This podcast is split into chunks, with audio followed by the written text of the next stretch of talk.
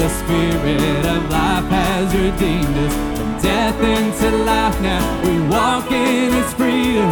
We are the children of God. So we sing out as brothers, sing out as sisters. We are the children of God.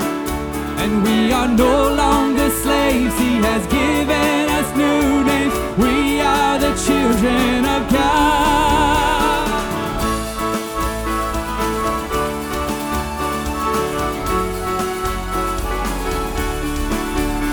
As we suffer for His name and live as His children, we long for the days we can run from these prisons. No longer bound by the sin that surrounds us. Forever we live with our God. And so we sing out as brothers, sing out as sisters. We are the children of God. And we are no longer slaves. He has given us new names. We are the children of God, the children of God.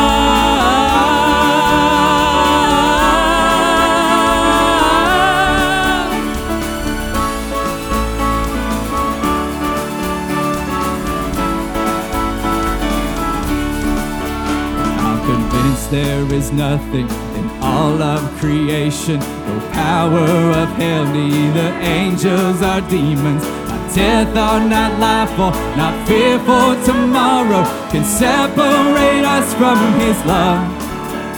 I'm convinced there is nothing in all of creation, no power of hell, neither angels or demons, death or not life or not fear for tomorrow can separate us from His love. So we sing out as brothers, sing out as sisters. We are the children of God. And we are no longer slaves. He has given us new names. We are the children of God. So we sing out as brothers, sing out as sisters. We are the children of God. And we are no longer slaves. He has given us new names. We are the children of God, children of God,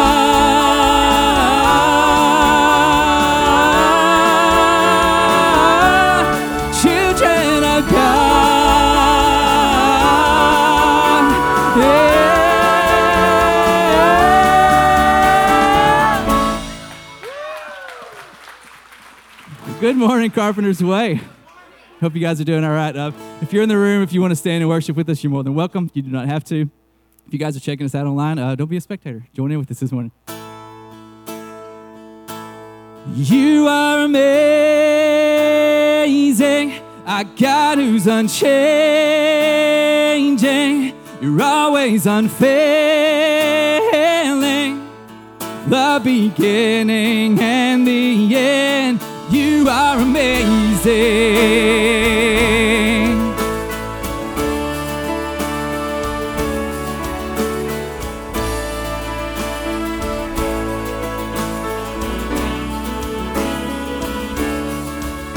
You were God before there was time, and you were God right here in our lives, and you will always be our God. The mountain trembles and the sea stands still at the mention of your name. All glory and honor and praise be unto your name. All glory and honor and praise be unto your name. You are amazing, our God who's unchanging.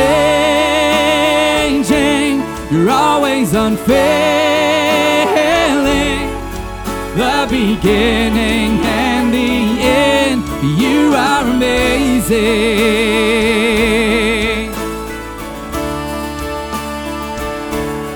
Oh, and your beauty is beyond compare. Your love, it never fails, and your grace falls down like rain. All glory and honor and praise be unto your name. All glory and honor and praise be unto your name. You are amazing, our God who's unchanging. You're always unfailing, the beginning and the end. You are amazing.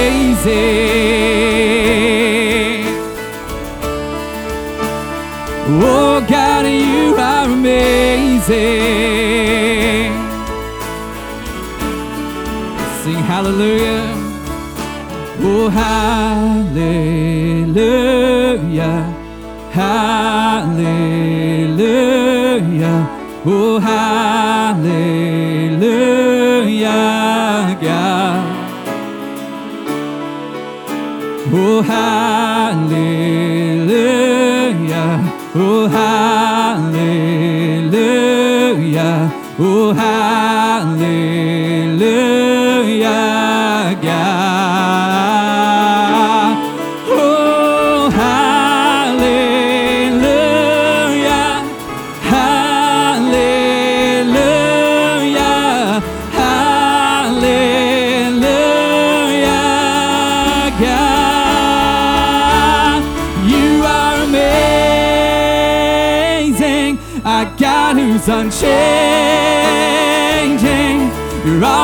Unfailing. The beginning and the end. Oh, and you are amazing. Our God who's unchanging. Always unfailing the beginning and the end. You are amazing.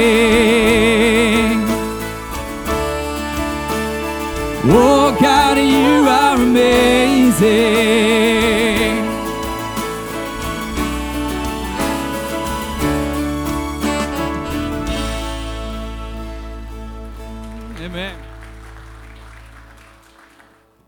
So last week, I think uh, if you were here, uh, Pastor Mark mentioned that he had something really cool for us to um, this Sunday, and I don't want to ruin uh, where we're going with that. Um, but I wrote this song called "Everlasting God," and I wrote it a long, long time ago.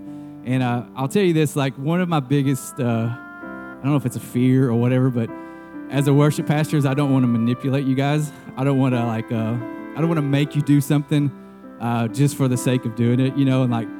Because a lot of times you'll see like worship leaders like, hey, everybody get up on your feet, do all this. Because a lot of times it's self-serving, right? It's like if I see you guys doing it, it's like, yeah, let's go kind of thing. So I try not to manipulate you guys into that. And so with that said, we're about to sing this song uh, called Everlasting God. And the chorus just says, I lift my hands, I lift my voice. You don't have to lift your hands, okay? if that just freaks you out and right now you just got so uncomfortable, I'm not going to ask you to lift your hands.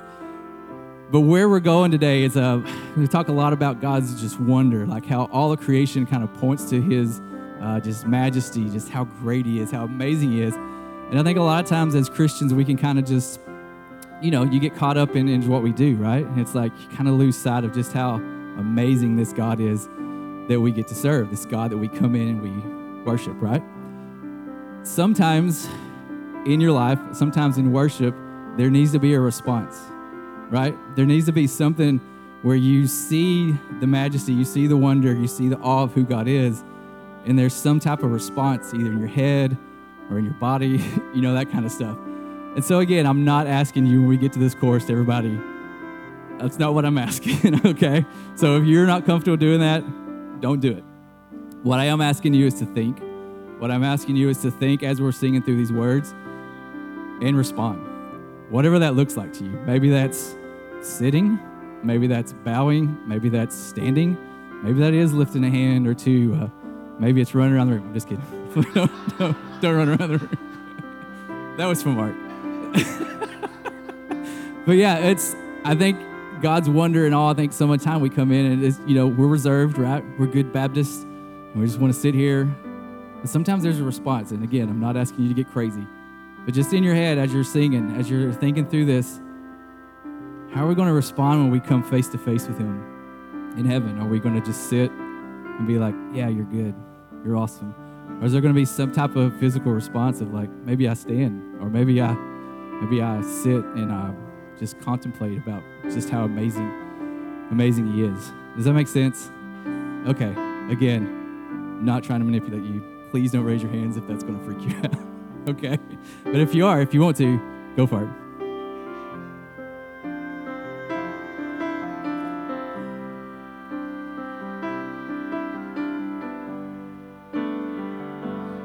When my words don't seem to do justice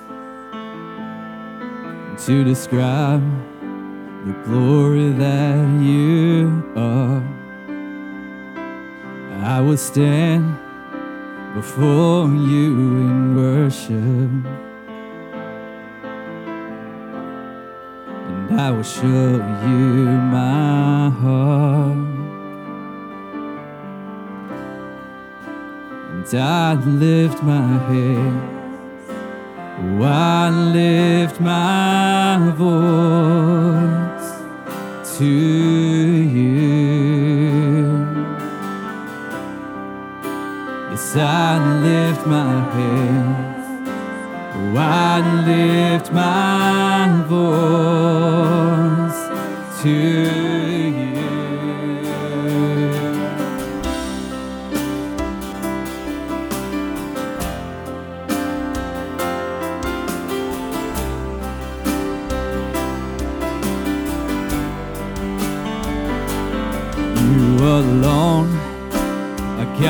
And there's no other who can stand next to your name. You alone are worthy of all honor and all of our praise.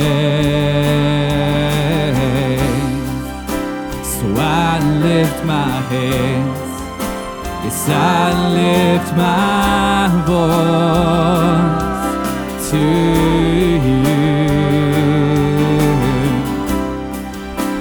Oh, I lift my hands, yes, I lift my voice to you.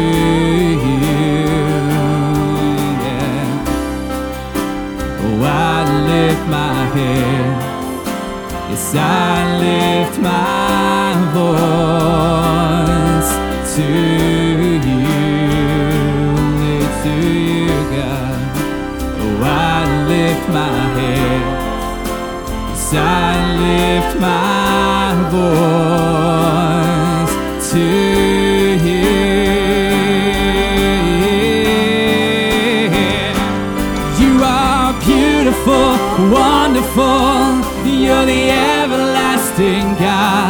you are glorious, everything to me. You are beautiful, wonderful. You're the everlasting God. Yes, you are glorious, everything to me. Oh, and you are beautiful, wonderful. You're the everlasting God. Yes, you are glorious, everything to me. Oh, and you are beautiful, wonderful. You're the everlasting God. Yes, you are glorious, everything to me. Oh, I lift my hands. Yes, I lift my voice to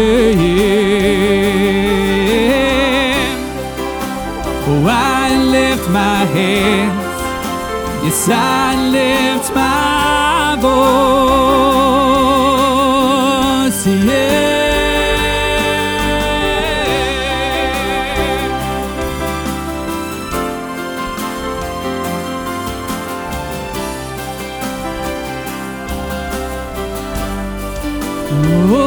lift my hands,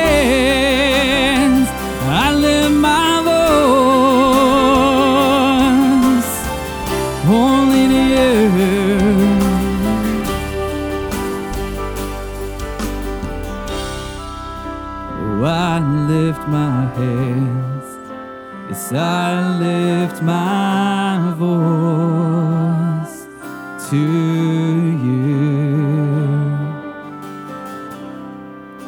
Yes, I lift my hands, oh, I lift my voice to you. You're Beautiful, you're wonderful beautiful, wonderful. You're the everlasting God. Yes, you are glorious, everything to me. Oh, you are beautiful, wonderful. You're the everlasting God. Yes, you are glorious, everything to me. Oh, you are beautiful, wonderful. You're the everlasting God. Yes, you are glorious, everything to me. Oh, and you are beautiful, wonderful. You're the everlasting God. Yes, you are glorious, everything to me.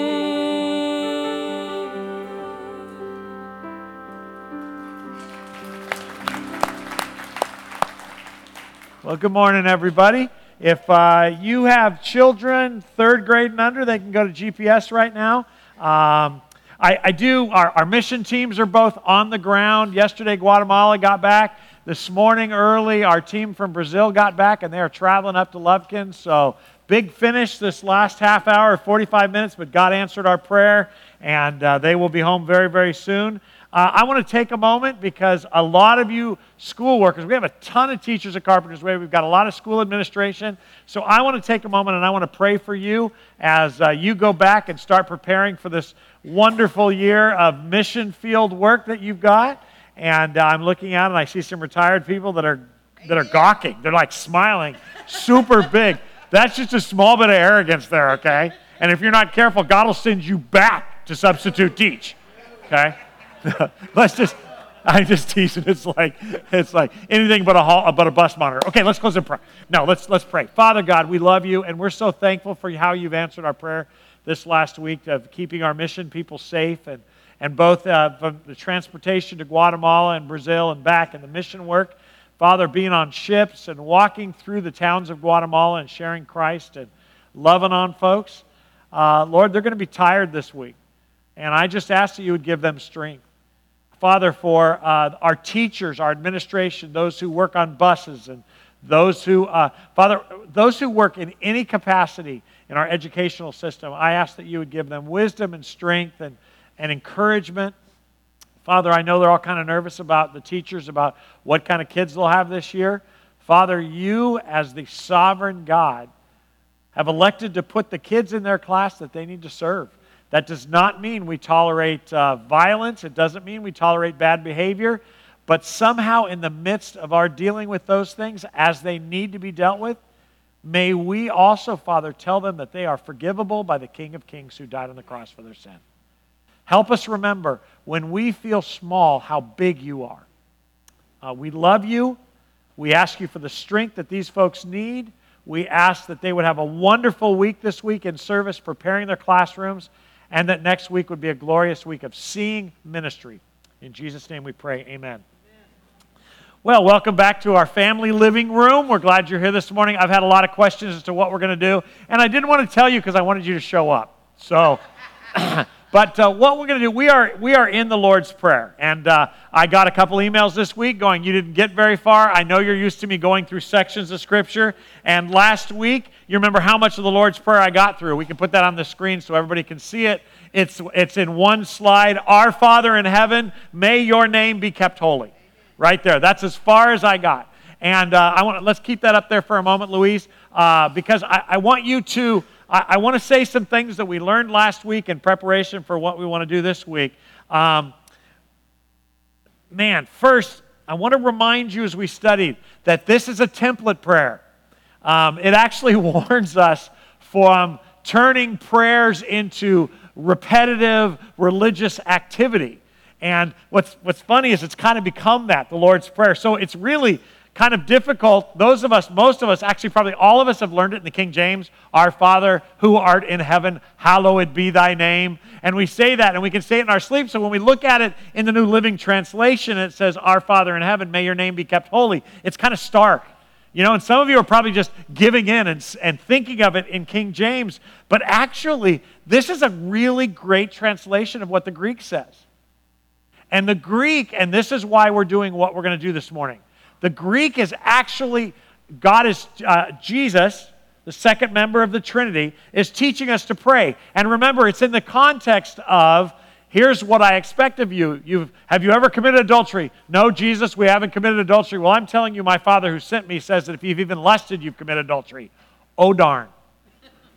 He, he went on to say, Have you ever murdered? No, Jesus, we've never murdered. Rabbi, we've never murdered. Well, I'm here to tell you that my Father in heaven sees that if you've ever hated somebody, you've murdered.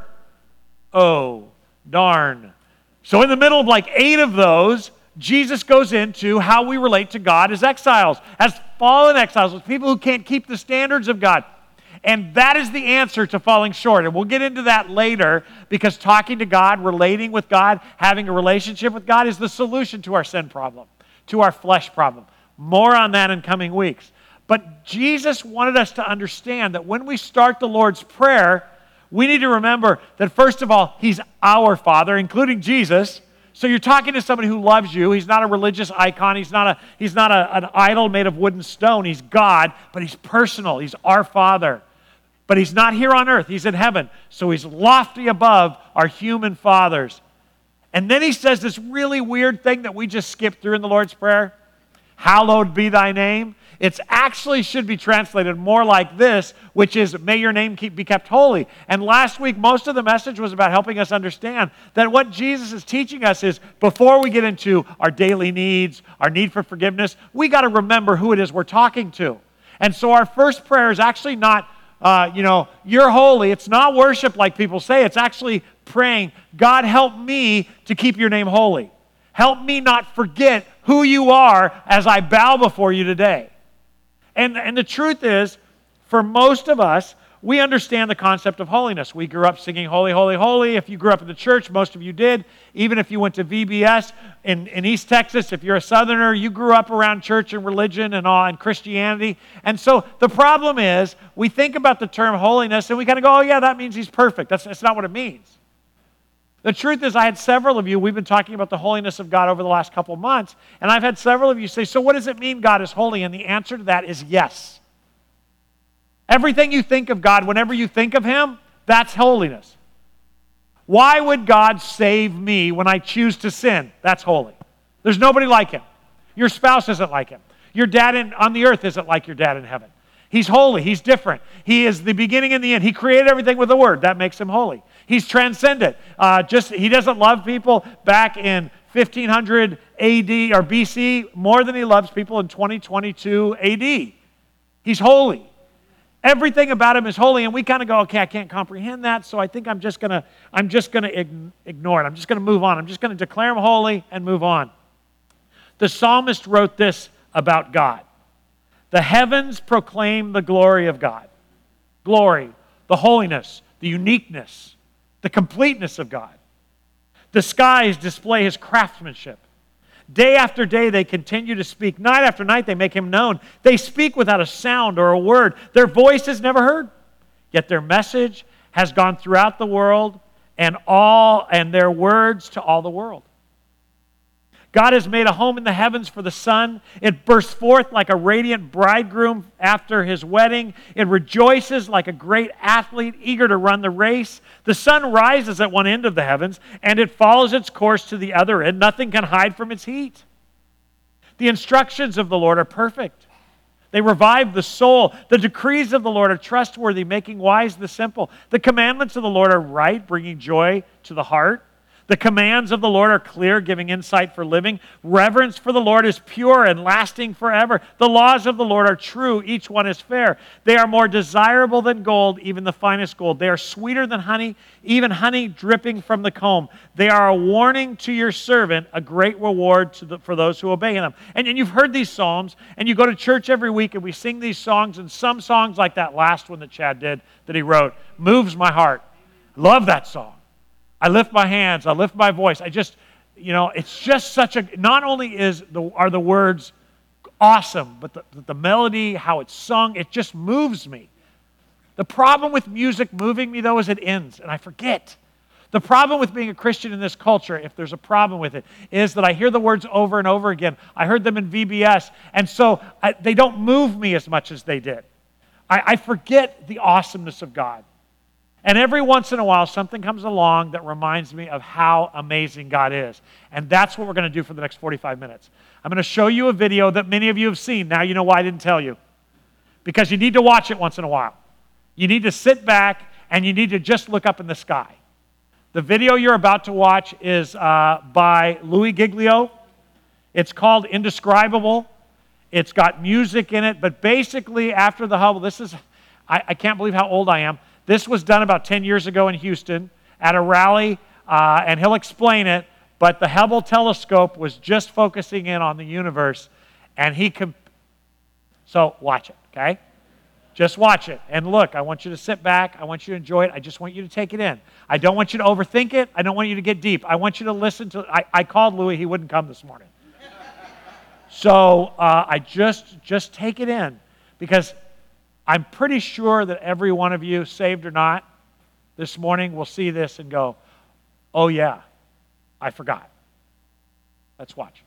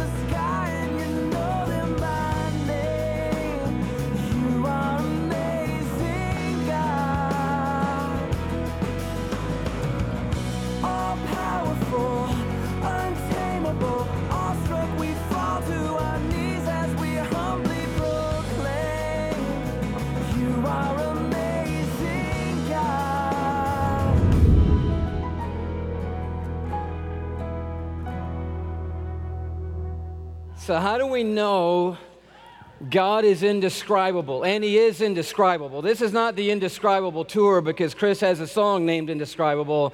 This is the indescribable tour because the song is about a God who truly is indescribable. There are hardly enough words. What, what is up with you people, by the way? You're the shouters back there in the Dancing Generation song. I like you people. Yeah, whoever you are back there. That's awesome. Yeah. But we are here tonight to worship. This is an amazing thought. A God who is indescribable. You say, well, how do you know that? All you have to do is walk outside on a dark night and look up into the sky, and you will know when you look up that this God we're worshiping tonight is beyond our wildest dreams. The scripture says, I love the way the psalmist wrote this. He said, The heavens are telling the glory of God. In other words, they're not just up there, twinkle, twinkle, little star. They're on display, and they are shouting back down to all of us who look their way, saying, God is amazing. He is indescribable, incredible, bigger than you've ever dreamed of. He's greater than your biggest prayer the biggest step of faith you've ever taken. This God is amazing. All you have to do is look up. And the scripture says, The heavens are telling the glory of God, the skies declare the work of his hands. Day after day, the psalmist wrote, they pour forth speech, and night after night, they tell us what they know. And they're telling us tonight don't count him out and don't sell him short because God is huge. He is ginormous. He is greater than every thought we've ever had of him. And they're like a billboard who tells us that every single day. The scripture is so simple. I love it. I love science too. But the scripture says, in the beginning, God created the heavens and the earth. I love that. Some people think it was the Big Bang. I'm okay with that too. I think when God created the heavens and the earth, it was a fairly large bang. I think there was quite an event going on when God created the heavens and the earth. And that's not, that's not, um, that's no knock on science because I think we're all on the same path here to discover this mystery of creation. A few verses later, it says, And God said, Let there be light, and there was light. Of course, there was. If that's what God asked for, that's what God got. And when He wanted light, he got light, and the universe came into existence, and it's massive. We don't even know how big it is. We, we always call it the known universe. In other words, translation, we haven't built a big enough telescope yet to see exactly what is out there that God has created. But every time we build a bigger telescope, we're wowed once again that it's bigger than we thought. There's more amazing stuff out there that we've never seen, and God's just laughing all over again, going, Yeah, congratulations. Is that all you got? All right, well, go back and build a bigger one, and when you come back, I'll show you something else that you haven't seen yet. He must be up there going, Come on, work on it faster, build it faster. I got stuff up here that will blow your mind. Scientists are stumped. One of their dilemmas is they think there must be more habited planets in the universe. And one of the arguments, I think it's a great argument, the argument is if if the universe is just simply a habitation for you and me, it's way oversized, to which I go right on to that. I think it might be a little too big if it's just a home for you and for me. But what if the primary purpose of the universe is not to be a home for you and me, but what if its primary purpose is to show off the splendor and the majesty and the greatness and the glory of the God who created it all? Then the universe not too big at all. The universe is just about the right size after all. When light came out of the mouth of God, I hear people say things all the time that they don't think about. They're like, I would like to have been there when God created the world. Oh, no, you wouldn't have wanted to be there when God created the world. You would not have wanted to be there the day He said, Let there be light. Because when He opened His mouth, light came flying out of the mouth of God, traveling 186,000 miles a second. That's the speed of light, in case you weren't paying attention back in middle school. Light travels 186,000 miles a second. You're like, oh my goodness, that's faster than we came up the Hardy Toll Road to get here tonight. I mean, that's, that's moving on. Absolutely. It's so fast that a beam of light could circle the earth seven times every second. That's flying. And it came out of the mouth of God going that speed. You wouldn't want to be standing there in that moment when he opened his mouth, and light came screaming out of his mouth, a blazing glory like nothing we have ever seen or comprehended, going faster than we've ever imagined. And when he did, the universe just lit up. The scripture says, By the word of the Lord the heavens were made, the starry host by the breath of his mouth. We live in a little subdivision in the universe called the Milky Way Galaxy. In case you didn't know, that's where you live. Some of you are thinking you live in Shady Grove. No, you, are living in the Milky Way Galaxy. That's your subdivision in the universe, a very big universe that we have to use something called a light year to get around in. You say, well, what's a light year? Well, that's how fast light travels in one year. And we know it's flying 186,000 miles a second. So if light goes 186,000 miles a second for a whole year, it goes 5.88 trillion miles in a year. And that's the measurement are one of the main measurements we use to get around in the universe that God has created. That's how big it is. The foot, not going to help you in God's universe. The yard, of no value to you whatsoever in God's universe. The mile, insignificant. The kilometer, Matt, uh, not going to help you uh, getting around in God's universe. We have to use a ruler that is 5.88 trillion miles long to measure things in God's universe.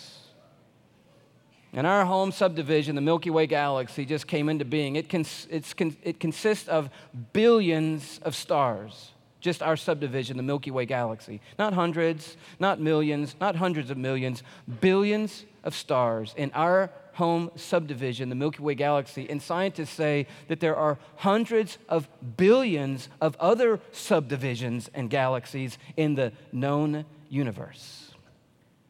This shot is where we live it's a little snapshot of the Milky Way galaxy. If you zoom into this star forming region, see something pretty amazing.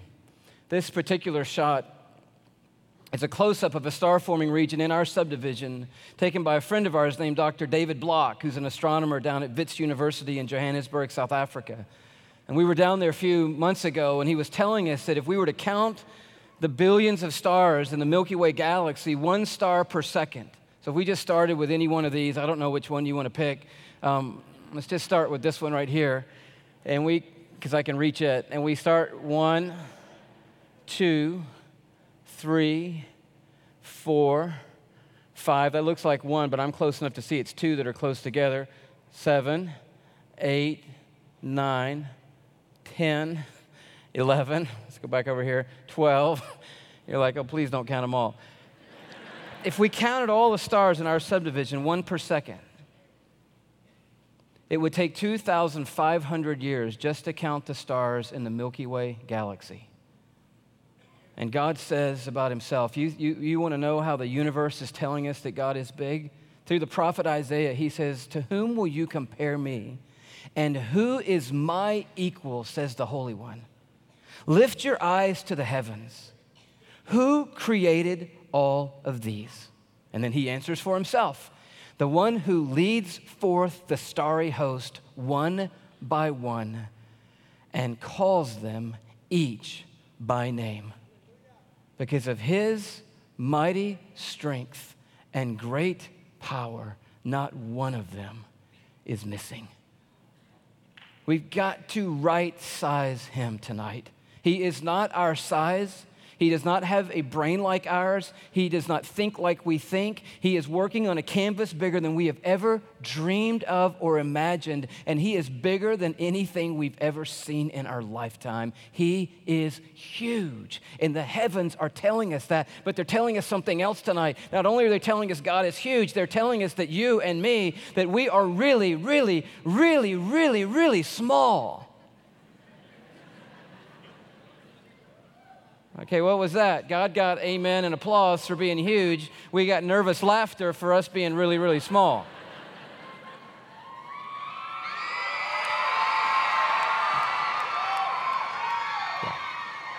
That means a lot more when it comes right after the phrase. but I'll give partial credit for that. If you want to get a glimpse of it, here's a composite shot of our subdivision the Milky Way galaxy. It's taken by com- combining hundreds of thousands of photographs. Uh, obviously, we haven't managed to get outside of the Milky Way galaxy to take a picture of it, but um, NASA folks are pretty sure that's what it looks like. It has a, a barred nucleus, it's a barred spiral galaxy, and you're like, wow, that's pretty cool. Yeah, it's 100,000 light years across. So if you want to go visit your neighbors on the other side of the subdivision, you just have to go 186,000 miles a second for 100,000 years, and boom, you're at their house. Um, in our little neighborhood home called the Milky Way Galaxy. You say, well, where are we? I'm, I'm looking for us on there. You know, we, we got to be right in the center, obviously. I'm sure we're right, in that, right there in that middle. No, we, believe it or not, we're not even in the center of our own subdivision, okay? So, affirming again tonight, it's not about you and it's not about me. We don't even live in the center of our own subdivision. And you don't want to live in the center of the subdivision because it's scary in the center of the subdivision. We, you say, well, where do we live? Well, we live way out between a couple of the spiral arms. You don't want to live in there either because that's dangerous territory inside the bands. We live in that little clear zone between a couple of the bands, about two thirds of the way out. We're living somewhere about there.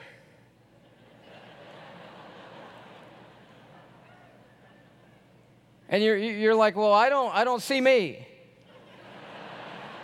No, because we couldn't put a mark on the diagram that you could see that would be the right relative size to our solar system. Uh, you know, that's our little cul de sac in the subdivision, uh, that we couldn't even put our solar system on here in relative size to the Milky Way galaxy for you to see. It's that small inside the Milky Way galaxy. Scientists say our solar system uh, is the size of a quarter and the Milky Way galaxy is the size of the North American continent. So our whole solar system is a quarter in the size of an area as big as the North American continent.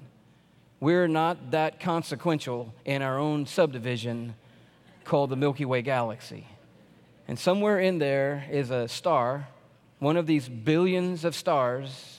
It's not the biggest, the baddest, the brightest. It's just one of the stars of the billions of stars we call it the sun, and around it tonight are orbiting these balls, one of which is called Earth. It's our home. That's you and me. This particular image came from Apollo 17. There was a day, for those of you who are my age and older, you remember when we were uh, smart enough to get off the planet for the first time. Let's hear it for old people.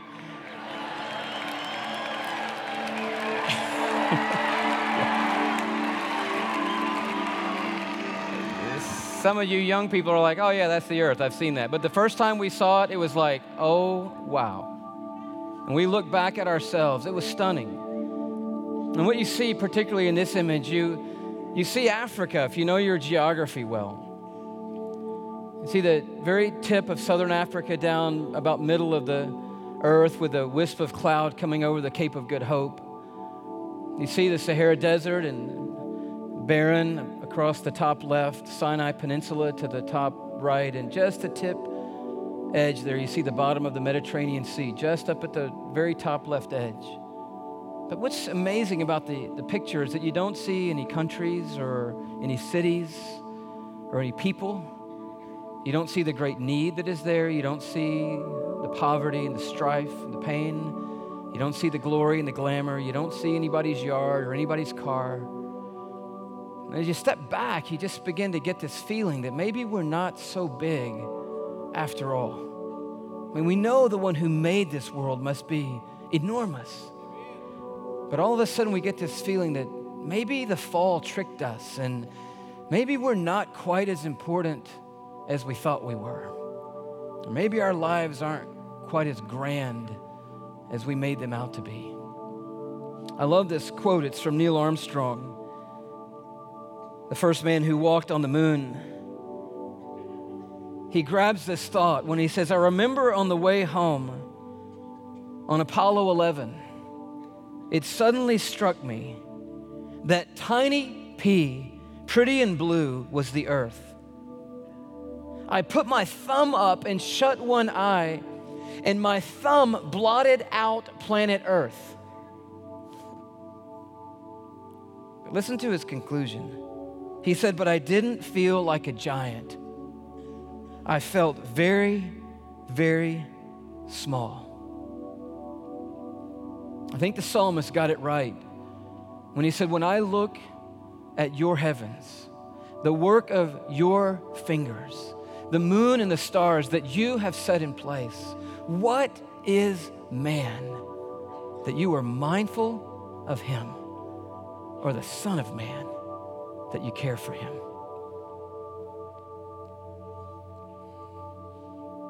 In 1977, we launched a spacecraft called Voyager on a one way mission to take images of the planets and our own solar system. And 13 years later, Valentine's Day 1990, scientists from the JPL sent a message to Voyager and said, Before you go any further, turn around and take one last panoramic snapshot of all the planets you visited. By now, Voyager is 3.7 billion miles away from the Earth. It's traveling 40,000 miles an hour away from the sun. And it turns around and takes a series of photographs. Obviously, you can't get one wide angle shot of Uranus and Neptune and Saturn and the planets that it's visited, so it takes a succession of 60 images.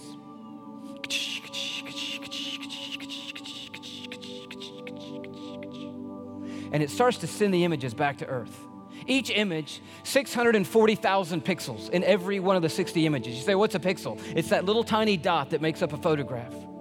And 3.7 billion miles away, the pixels are taking five and a half hours each to make it back to the Earth.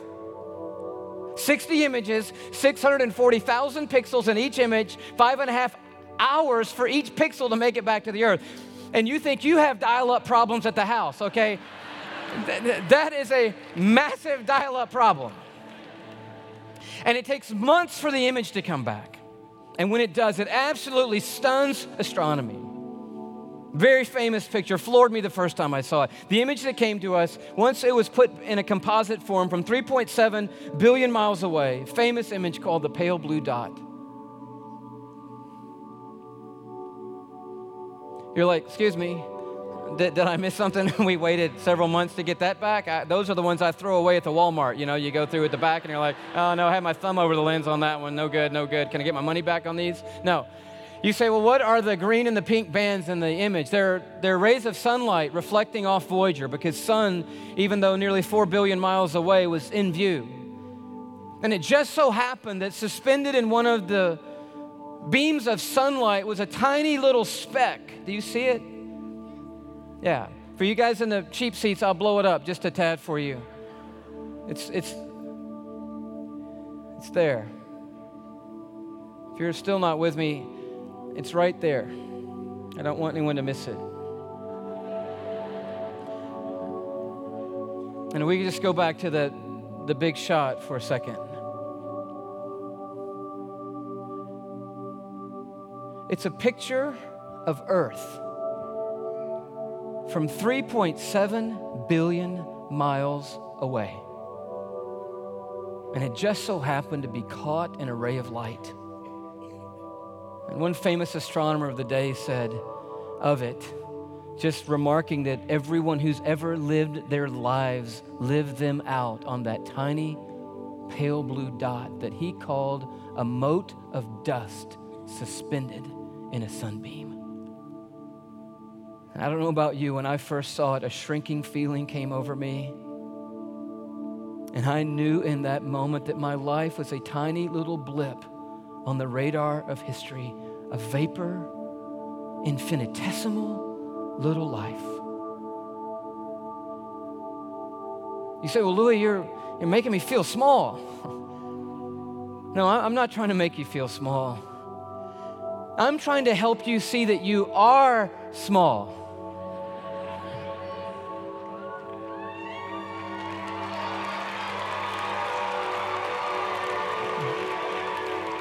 But it's significant insignificance.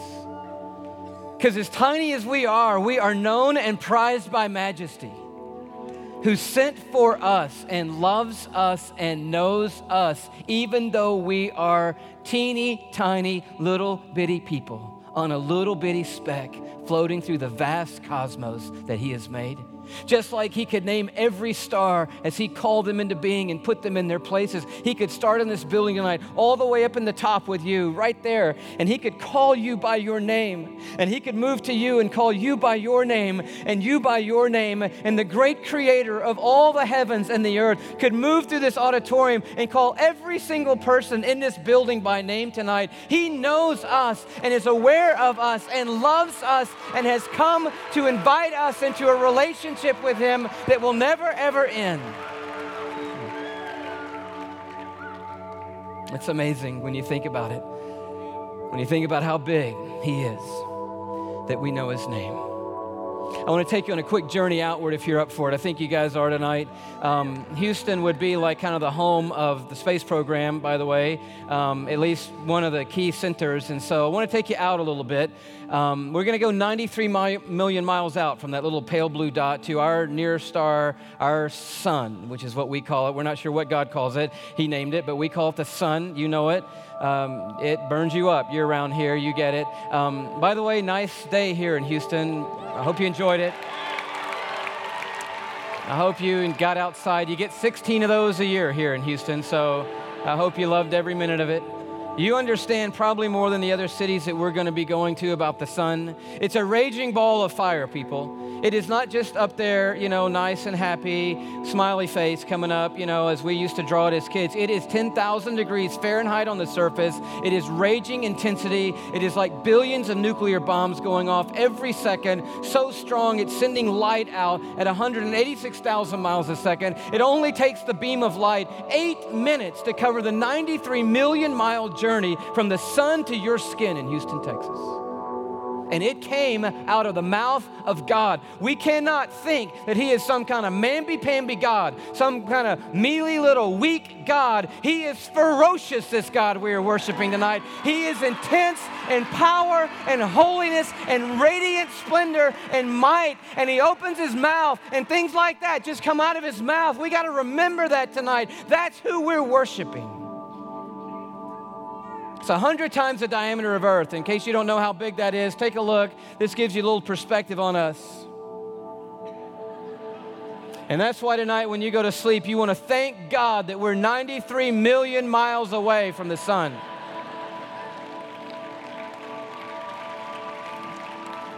This next image comes to us from the Swedish Solar Institute. They're doing close up studies of the surface of the sun, and that's what you get. It's raging fire.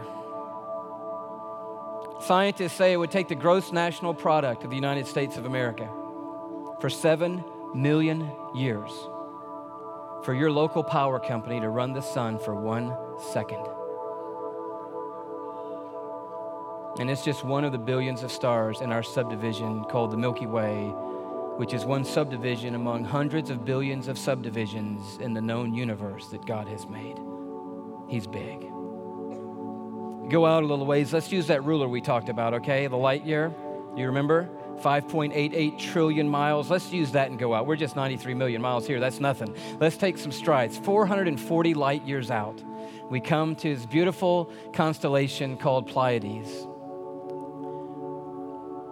Now, I just put this one in because it's so beautiful and because it's mentioned many times in Scripture in the Old Testament books, the prophets, and in Job, Job's having that conversation with God, and God's trying to remind him that he's the one that's big and Job is the one that's small. And he says to Job, Job, can you hold the Pleiades in your hand? To which Job looks up and says, No. And God's like, Well, there. One place in the scripture, it says that God measures the universe in the span of his hand the whole universe. He's like, yeah, it's about right there. Let's go out a little further. There's so many amazing things. We're going to go 1,000 light years out to the Vela Pulsar. Check this out. This is absolutely stunning. Isn't that cool? Well, it's probably more than cool. It's um, hot, but it's interesting and amazing. You say, well, what's a pulsar? Um, I don't know. Um,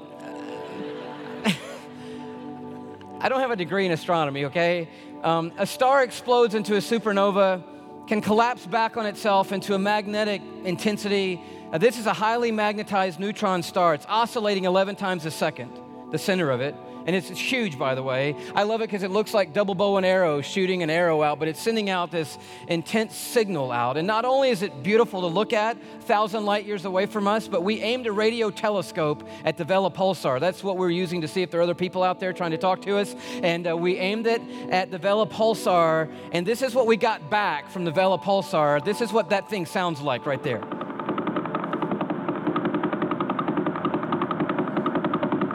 He just does that all day and all night. I, don't know Morse code, but it could be tapping out. No, he's big. He's really, really big. He's a whole lot bigger than you think he is. He's really, really big, this God we worship. He's really, really, really big and a whole lot bigger than you think he is. Didn't want to miss out on the worship. Didn't want to miss out. All creation was glorifying God. And the Vela Pulsar said, All right, here we go.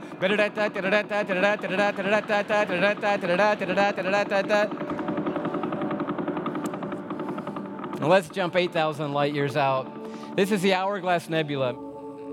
Yeah, that's, I think God just put that one up there for fun. It's a dying star emitting tons of gases that are cooling and creating this beautiful thing. The star that's dying is not the one you see to the left, but the one right in the center of the eyeball. I don't know about you, when I was growing up, the ultimate trump in my house was my mom saying, Well, you better watch out and be careful because God is watching you. Well, turns out she was right after all. God sees everything and knows everything. He can't see you with the Hourglass Nebula. He may see you with um, the Helix Nebula or with a Stardust Ring. There's a lot of options for Him to see us. Check it out. Isn't that amazing? let's take a massive leap. We're 8,000 light years out now. We're going to go 28 million light years. Can do the math on the way home. 28 million times 5.88 trillion. You're like, are you kidding me? No. You come to the Sombrero Galaxy, just one of the beauties of our universe. You say, oh, that's nice. It looks like a little frisbee. No, no, no, no. It's 50,000 light years wide. It's trillions of miles thick. It just happens to be sitting in space in such a way that we're just above the elliptic plane, almost looking dead on the edge of it, but just six degrees above it. And just up there in all of its splendor. Most of you have never seen it before. You say, well, what's it doing up there? Just glorifying God, just showing off the greatness and the majesty of God, just hanging out in the universe that He made, reflecting back to Him His glory tonight and how amazing He is. Since we're in Houston, I wanted just to say just a word of thanks. Um, this image and many of the ones we're seeing tonight have come to us from the Hubble Space Telescope, which I'm sure you've heard of. You're paying for it, by the way. I hope you've heard of it. Um, it's an amazing thing. Here's a shot of it in case you didn't know what you were paying for. You're like, that's it? That's what we get? Yeah, it's fascinating, this thing. Uh, this particular photograph was taken in 1997, just after Service Mission 2. The Hubble hangs out uh, 353 miles above the earth. And so it's got a great jump on us getting out outside of our atmosphere and gives us stunning images like uh, we've never seen before. And I was just going to tell you quickly Chris and I were at a camp this summer and I was trying some of these space stuff out on middle school and high school students because I figured if it worked for them, it might work for you guys tonight. And they were so cool. They were just like, wow, no way. You know, just like teenagers would be. I was loving it. But I got home and I got a package in the mail, and it was a, a DVD of some Hubble images and video and a note. And I started reading the note and just freaked out in my office. I, have never taken the note out in public, but I've brought it tonight. I'm going to read it for you. Um, sorry about that. Um, it, it, I'll, I'll, just read it. I've, I don't care if you think this is cool. This is cool. I've never read this in public before. It's never been out among other people before. And I'll just give you the short version. It says, Dear Louie, thank you for your time at our camp. Um, um, the person's uh, uh, children or child were was there. And uh, comes down the second paragraph. They said you have a passion for astronomy. You may like this collection of HST videos. I was on service mission too. That's what the point I started going, oh. So I too have a special connection to the telescope as it reveals the magnificence of God's creation um, in his service, Joe Tanner. And I'm like, Joe Tanner. So I just, I grab my, um, I grab my computer and I go to the NASA site and I type in Joe Tanner and come to find out he's like an astronaut. I'm like, I have a letter from an astronaut. I got a letter from an astronaut. That's cool. That's cool.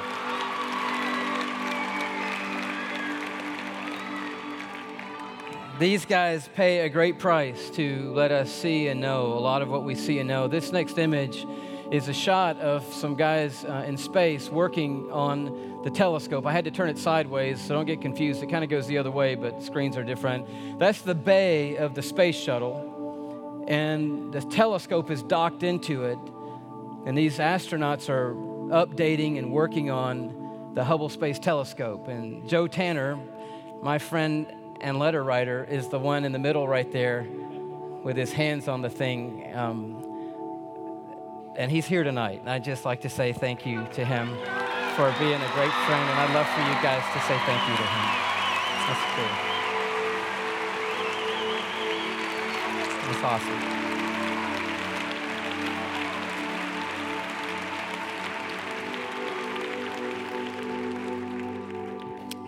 We're going to go out. We're 28 million light years out at the Sombrero Galaxy. We're going to go past it to the darling of astronomy, the Whirlpool Galaxy. It's 31 million light years away.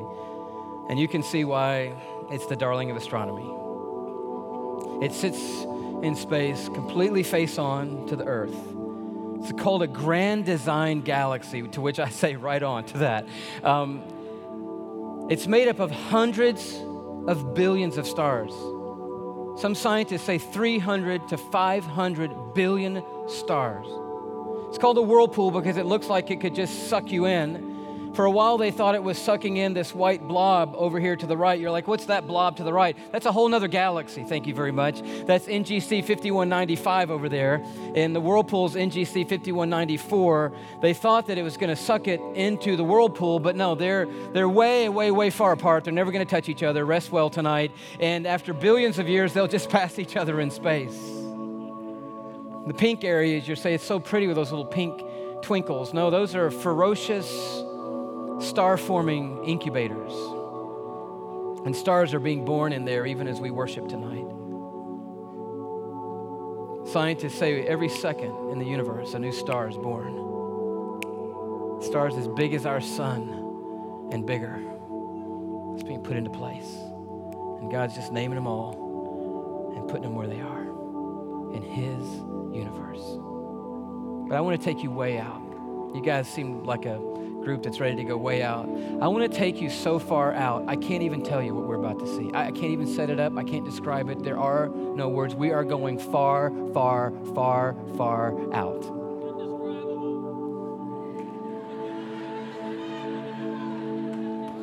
Yes, it is. I'll just let you see it.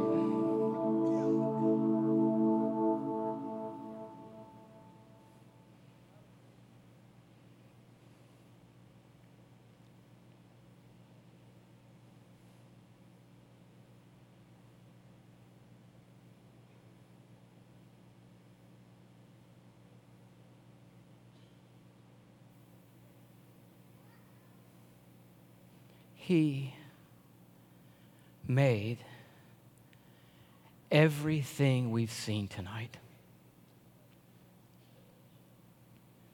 The scripture says that through Jesus, God made the world.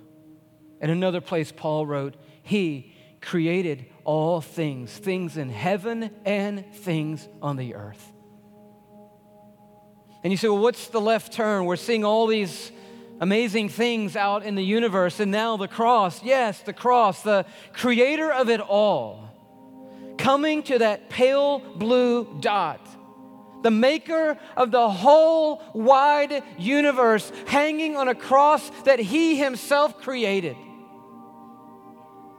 And you hear the words of Paul, words we've heard many, many times, but so in focus tonight. Jesus, who being in very nature God, did not consider equality with God something to be grasped, but he made himself nothing, taking the form of a servant and being made in human likeness.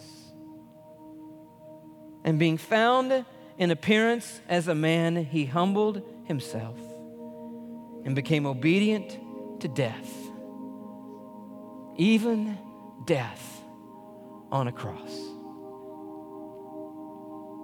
When you hear the writer of the Psalms speaking thousands of years before, and you know why. The psalm writer said, The Lord is compassionate and gracious. That's who we're worshiping tonight. That's the God we've come here to celebrate tonight. A God who is compassionate and gracious, slow to anger, and abounding in love. He does not treat us as our sins deserve or repay us according to our iniquities. Praise God for that. We don't get from God what we deserve. We don't get what we have earned because of our rebellious hearts towards Him. But listen to what we get. He says, For as high as the heavens are above the earth, and we don't even know how high that is. Our ruler won't go that far. We're not even sure what the upside is of the heavens that are above us. But the psalmist says, As high as the heavens are above the earth, so great is his love for those who fear him. And in the next breath, he says, And as far as the east is from the west, that's how far he has removed our transgressions from us. I don't know who you are. I don't know what you've done. I don't know what your life looks like. I don't know what you're trailing behind you. I don't know what kind of shame, what kind of mess, what kind of failure that you're trailing behind you in your life. But I know this I know that long before you made a mess out of your life, God the Father made a mess out of his life. And there is a shadow of Calvary over this building tonight. It is the shadow of the cross of Jesus Christ. And there is freedom here, there is forgiveness here, and cleansing and newness and washing because Jesus Christ Christ. In him there is therefore now no condemnation. Guilt is over, and shame has been done with at the cross of Jesus Christ. And that's what we call astronomical grace.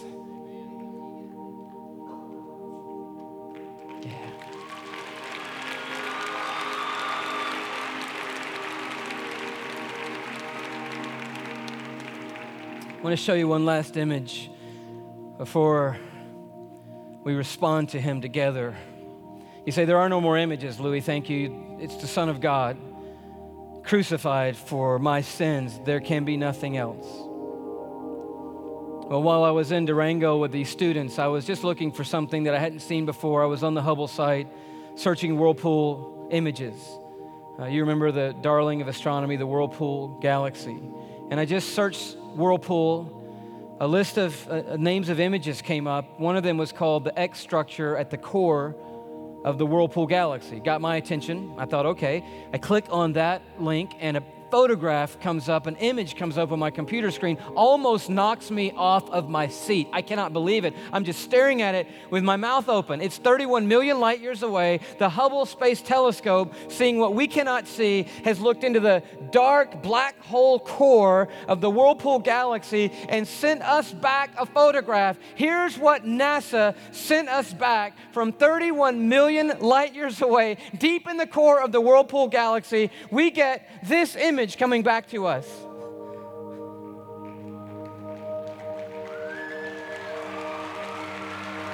Wow!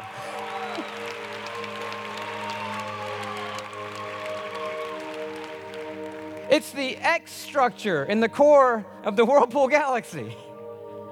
I'm not here to scientifically tell you it's a cross. You can make of it what you want to tonight. I'm just saying it reminds me of the Revelation writer who said, It's Jesus Christ, the Lamb slain before the foundation of the world. It's Jesus everywhere. It's grace everywhere you turn. It's mercy when you least expect to find it. It's God laughing in heaven when we finally got the Hubble aimed at the right place and He goes, Check this out. It's me. It's grace. It's mercy. It's kindness. It's forgiveness Everywhere you look, it's God saying, I love you.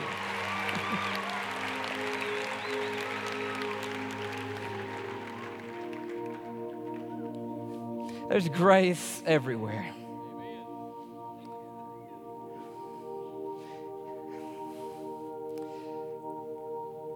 And long before you decided what you were going to do with God, God decided what He was going to do with you. And that was to not give you what your sins deserved, but to give His Son what your sins deserved. And to give you the gift of Himself and an invitation to live forever in a big, big story that is all about Him. It's grace and hope.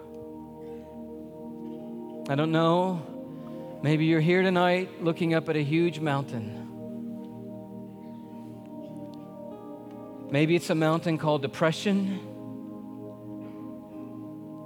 or divorce or abandon or loneliness. Maybe you have been wrongly accused and have been served a huge injustice. It could be cancer or bankruptcy or the darkness of death itself. But I say to you tonight, there is nothing that this world can throw at you that can shake you out of the hand of God who is holding the entire universe in his very palm tonight and holding you. And His grace is big enough and strong enough to hold on to you through it all and to bring you through it all and to bring you to the very end of it all, still loving Him and rejoicing in His goodness, even in the darkness. And you can trust Him tonight. Oh, we haven't seen everything we've wanted to see from God. I haven't in my life. But we've seen enough to trust Him fully for the rest of our days.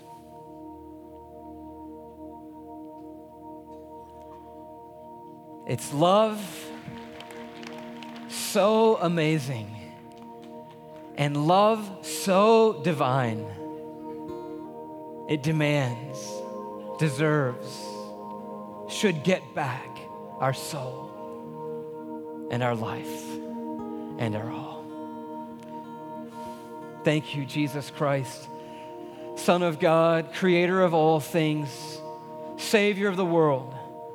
Thank you for astronomical grace for teeny tiny people like us to buy us back and rescue us into your arms for this day and for every day, forever and ever and ever and ever. Amen.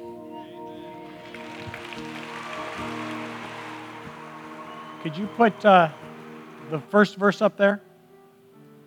The one from Matthew, the Lord's Prayer. It's the very first scripture that I gave you, Louise.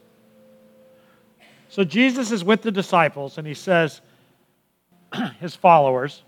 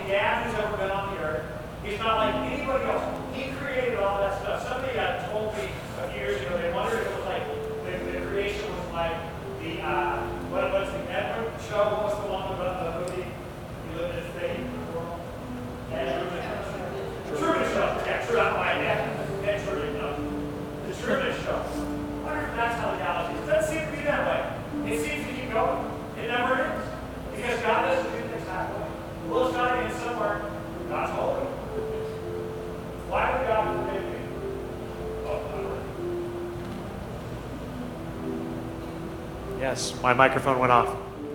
Why would God forgive me? Because He's holy. Why would God save a person like me? Because He's holy. Why would God choose David, an adulterer, a bad dad, and not even a good king? Because He's holy. Why would God choose Samson? Because He's holy. Why would God choose Moses? Because He's holy. Well, that doesn't answer the question. It does. He's like nobody we've ever known. And we can't go on with the prayer until we, oh, and even understanding and talking to God rightly, and, and, and any of that. We can't go on in our relationship with God until we understand that this Father's in heaven. And the one we pray to, we have the problem with His holiness, not Him. So He teaches us to pray, may we keep your name holy. And this morning, I wanted to take some time just to try to get away from our normal routine, to look at the skies, and I hope you never forget it and some of us need to go out to the other side of Texas where the sky is darker than it is anywhere else. And we need to look up into the sky. And for a moment in time, we re- need to remember that this God is not knowable. He can be known intimately, but we can't understand him. If you are an Arminian and you're sitting here today going, Well, you're a Calvinist, and I'm not a Calvinist, but if you're a Calvinist, the truth is, God's both. He's both.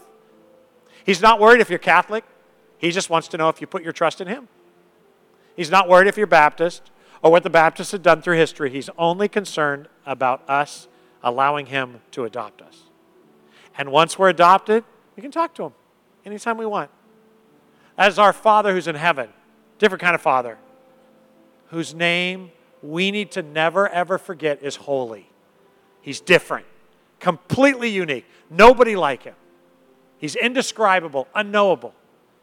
And the best way I think to end this morning is to sing that song.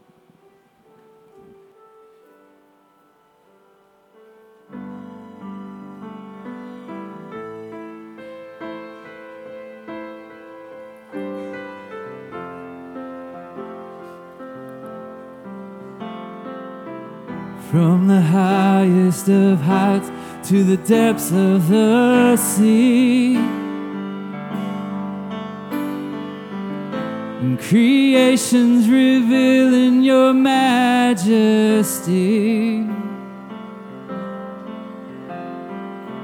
From the colors of fall to the fragrance of spring. Every creature unique in the song that it sings, all exclaiming, indescribable, uncontainable. You place the stars in the sky and you know them by name. You are amazing, God. and all powerful, untamable. Awestruck, we fall to our knees as we humbly proclaim, You are amazing, God.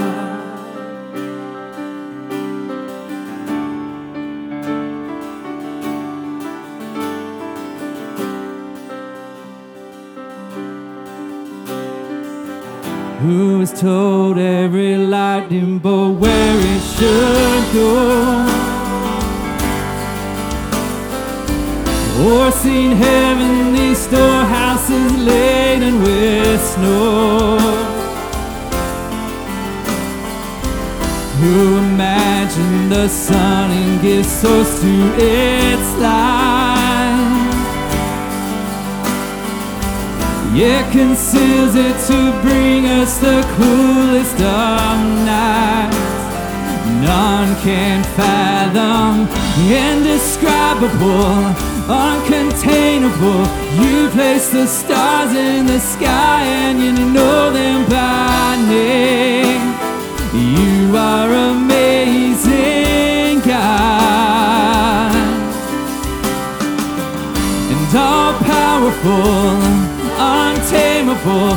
Awestruck, we fall to our knees as we humbly proclaim, You are amazing, God. Indescribable, uncontainable. You place the stars in the sky and you know them by name. You are amazing,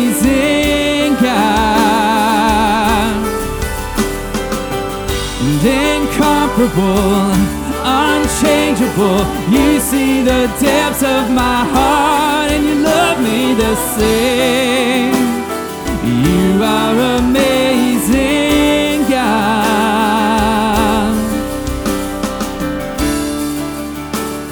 You are amazing, God